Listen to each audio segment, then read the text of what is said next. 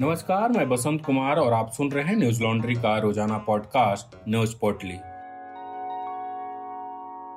आज है छब्बीस मार्च, दिन है सोमवार। भारत में कोरोना महामारी की दूसरी लहर का प्रकोप जारी है।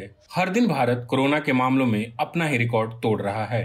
बीते चौबीस घंटे में यहां कोरोना के कुल तीन लाख बावन हजार नौ सौ इक्यानवे मामले सामने आए हैं। इस दौरान अट्ठाईस सौ बारह लोगों की मौत हो गई।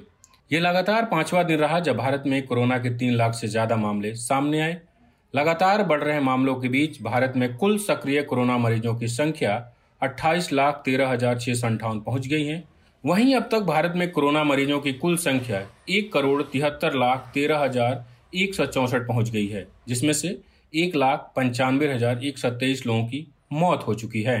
महाराष्ट्र में बीते चौबीस घंटे में छियासठ हजार आठ सौ छत्तीस नए मामले सामने आए और सात सौ तिहत्तर लोगों की मौत हो गई। इसके साथ ही यहां कुल संक्रमित मरीजों की संख्या इकतालीस लाख इकसठ हजार छह सौ छिहत्तर हो गई। महाराष्ट्र के बाद उत्तर प्रदेश, केरल, कर्नाटक और छत्तीसगढ़ में सबसे ज्यादा नए मामले सामने आए हैं। अगर दिल्ली की बात करें तो बीते चौबीस घंटे में यहां कोरोना के चौबीस हजार तीन सौ इकतीस नए मामले सामने आए हैं और तीन सौ अड़तालीस लोगों की मौत हो गई है। दिल्ली समेत देश के अन्य राज्यों में लगातार ऑक्सीजन की कमी के मामले सामने आ रहे हैं। कई अस्पतालों के बाहर मरीजों की ऑक्सीजन की कमी के कारण मौत हो रही है। वहीं सरकारें कह रही है कि ऑक्सीजन की कोई कमी नहीं है। कोरोना मामलों में हो रही वृद्धि के लिए मद्रास हाई कोर्ट ने चुनाव आयोग को जिम्मेदार ठहराया है।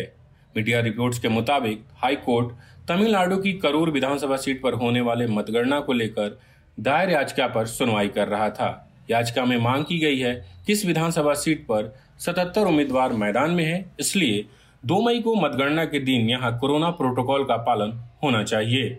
दैनिक भास्कर की रिपोर्ट के मुताबिक सुनवाई के दौरान चीफ जस्टिस सनी बनर्जी नाराज हो गए। उन्होंने चुनाव आयोग से पूछा, कोर्ट, जब चुनावी रैलियां हो रही थी तब आप दूसरे ग्रह पर थे क्या?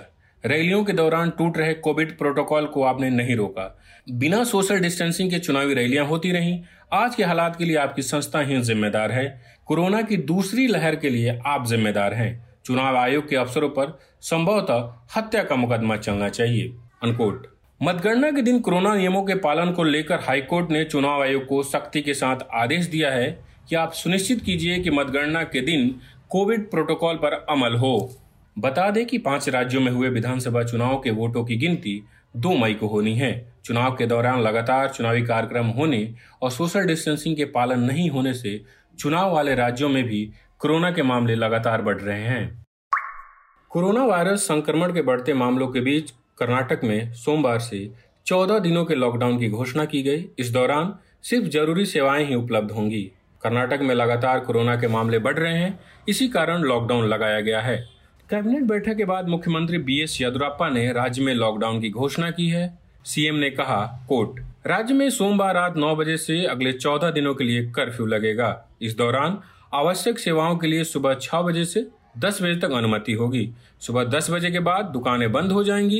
लॉकडाउन के दौरान सार्वजनिक परिवहन भी बंद रहेंगे, अनकोट। कर्नाटक के बेंगलुरु में कोरोना के मामलों में तेजी से इजाफा देखने को मिल रहा है। यहाँ अभी सबसे ज्यादा सक्रिय मरीज है, जिनकी संख्या एक लाख बासठ हजार है। इसके बाद संख्या के मामले में पुणे और दिल्ली का नंबर आता है। कोरोना महामारी के बीच न्यूज लॉन्ड्री लगातार आप तक खबरें पहुंचा रहा है। यह इसलिए मुमकिन हो पा रहा है क्योंकि हम आपके सहयोग से चलते हैं। हम किसी से विज्ञापन नहीं लेते। विज्ञापन लेने का नतीजा क्या होता है, ये जानने के लिए न्यूज लॉन्ड्री हिंदी पर अवधेश कुमार की रिपोर्ट आप पढ़ सकते हैं। अवधेश की रिपोर्ट का टाइटल है, उत्तर प्रदेश कॉलन सरकार के सामने संपादकों का आत्मसमर्पण। एक तरफ जहां उत्तर प्रदेश में लोगों को इलाज नहीं मिलने के कारण मौत हो जा रही है, परिजन ऑक्सीजन के लिए इधर से उधर भटक रहे हैं, वहीं रविवार को तमाम अखबारों के फ्रंट पेज पर यह खबर छपी कि यूपी में ऑक्सीजन, बेड और दवा की कोई कमी नहीं है। दरअसल ये खबर मुख्यमंत्री और तमाम अखबारों के संपादकों के बीच हुई वर्चुअल संवाद से सामने आई और तमाम अखबारों ने ये छाप दिया कि उत्तर प्रदेश में ऑक्सीजन, बेड और दवा की कोई कमी नहीं है। वहीं उन्हीं अखबारों ने पिछले दिनों या कल भी अपने अंदर ये खबर छापी है कि उत्तर प्रदेश में ऑक्सीजन नहीं मिलने के कारण लोगों की मौत हो रही है। अगर आप चाहते हैं कि आप तक बिना किसी दबाव के, बिना किसी नियंत्रण के खबरें पहुंचे, तो न्यूज लॉन्ड्री को सब्सक्राइब करें और गर्व से कहें, मेरे खर्च पे आजाद है खबरें। न्यूज लॉन्ड्री को सब्सक्राइब करने के लिए आप वेबसाइट के राइट साइड में बने कॉलम सब्सक्राइब पर जाएं और वहां जाकर आप सबसे कम तीन सौ रुपये में सब्सक्रिप्शन ले सकते हैं। अमेरिका ने भारत को कोविशील्ड वैक्सीन के उत्पादन के लिए आवश्यक कच्चा माल देने की बात की है। अमेरिकी राष्ट्रपति जो बाइडेन ने इस संबंध में ट्वीट करके जानकारी दी। भारत और अमेरिका के बीच कच्चे माल को लेकर विवाद चल रहा था।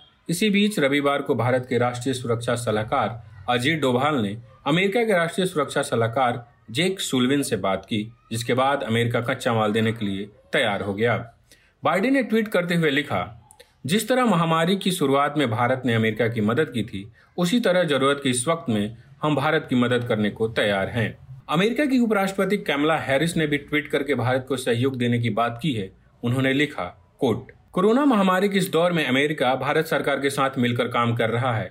हम भारत के लोगों के लिए प्रार्थना करते हैं, जिसमें साहसी स्वास्थ्यकर्मी भी शामिल है, अनकोट। सोमवार को ऑस्कर अवार्ड की घोषणा कर दी गई। इस बार नोमालैंड को बेस्ट फिल्म का ऑस्कर अवार्ड मिला है। साल दो हज़ार बीस में आई फिल्म नोमालैंड एक अधेड़ उम्र की महिला की कहानी है, जो अपने पति की मौत के बाद खाना बदोश की जिंदगी जीती है। इस फिल्म के लिए निर्देशक क्लोई चाओ को सर्वश्रेष्ठ निर्देशक का पुरस्कार मिला। ऑस्कर पुरस्कारों के तिरानवे साल के इतिहास में अवार्ड जीतने वाली चाओ दूसरी महिला हैं। वहीं फिल्म और निर्देशक के अलावा इस फिल्म की अभिनेत्री फ्रांसिस मैकडॉर्मेंट को बेस्ट एक्ट्रेस का अवार्ड मिला है। बेस्ट एक्टर का अवार्ड एंथनी हॉपकिंस को मिला। हॉपकिंस अब तक के सबसे उम्रदराज अभिनेता है जिन्हें अवार्ड मिला है। उनकी उम्र तिरासी वर्ष की है। उन्हें फिल्म फादर के लिए ये अवार्ड मिला। भारतीय अभिनेता इरफान खान और भारत की पहली ऑस्कर विजेता भानु अथैया को स्मृति खंड में सम्मानित किया गया।